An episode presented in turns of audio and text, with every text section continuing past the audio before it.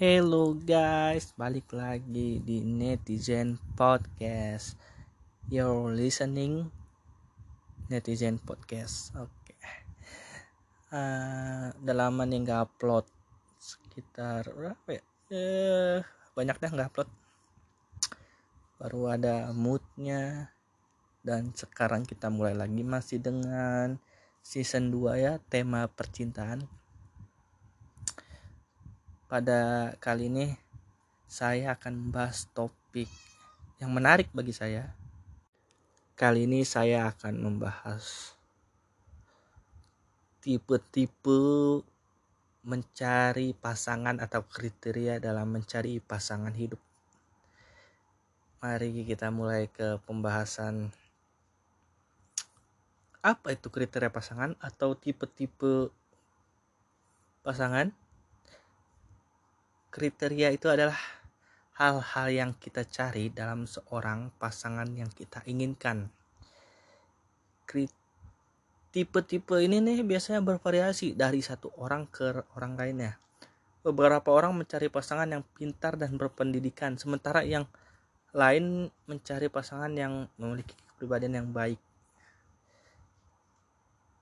Beberapa orang menurut gue nih banyak orang yang mencari pasangan tuh lebih ke looknya dulu tampilannya dulu. Tam apa sih ganteng atau cakep.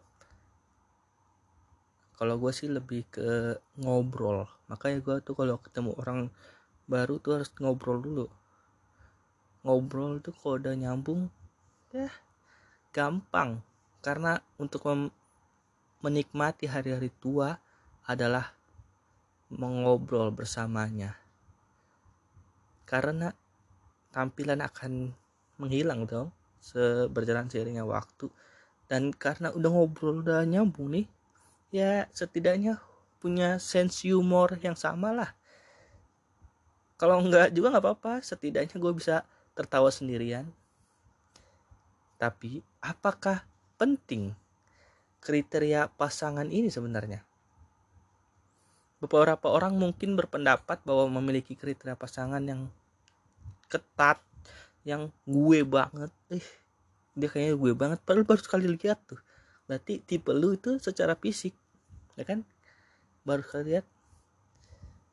Bener sih kalau cinta pandangan pertama tuh karena dia melihat fisik. Fisik tuh sebagai pemantik sih umpan untuk menimbulkan benih-benih rasa untuk suka. Lalu diawali dengan ngobrol, timbul kenyamanan dan berakhir menjadi cinta yang bersemi. Itu menurut gua.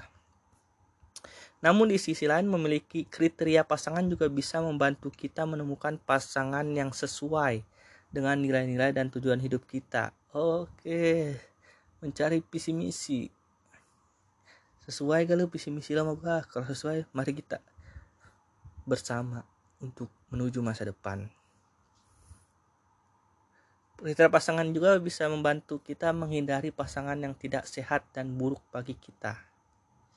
Penting untuk diingat bahwa kriteria pasangan yang baik adalah kriteria yang realistis dan sesuai dengan kepribadian dan kebutuhan kita. Benar. Gua setuju. Emang bener kan gue ngomong juga ya setuju lah gue ya. Jadi kepribadian itu eh kepribadian itu tipe-tipe pasangan itu lu nggak bisa misalnya lu punya tipe gue mau cewek yang A yang B yang C yang D lu nggak bisa dapetin semuanya. Minimal lu dapetin satu dari kriteria pasangan yang lu suka.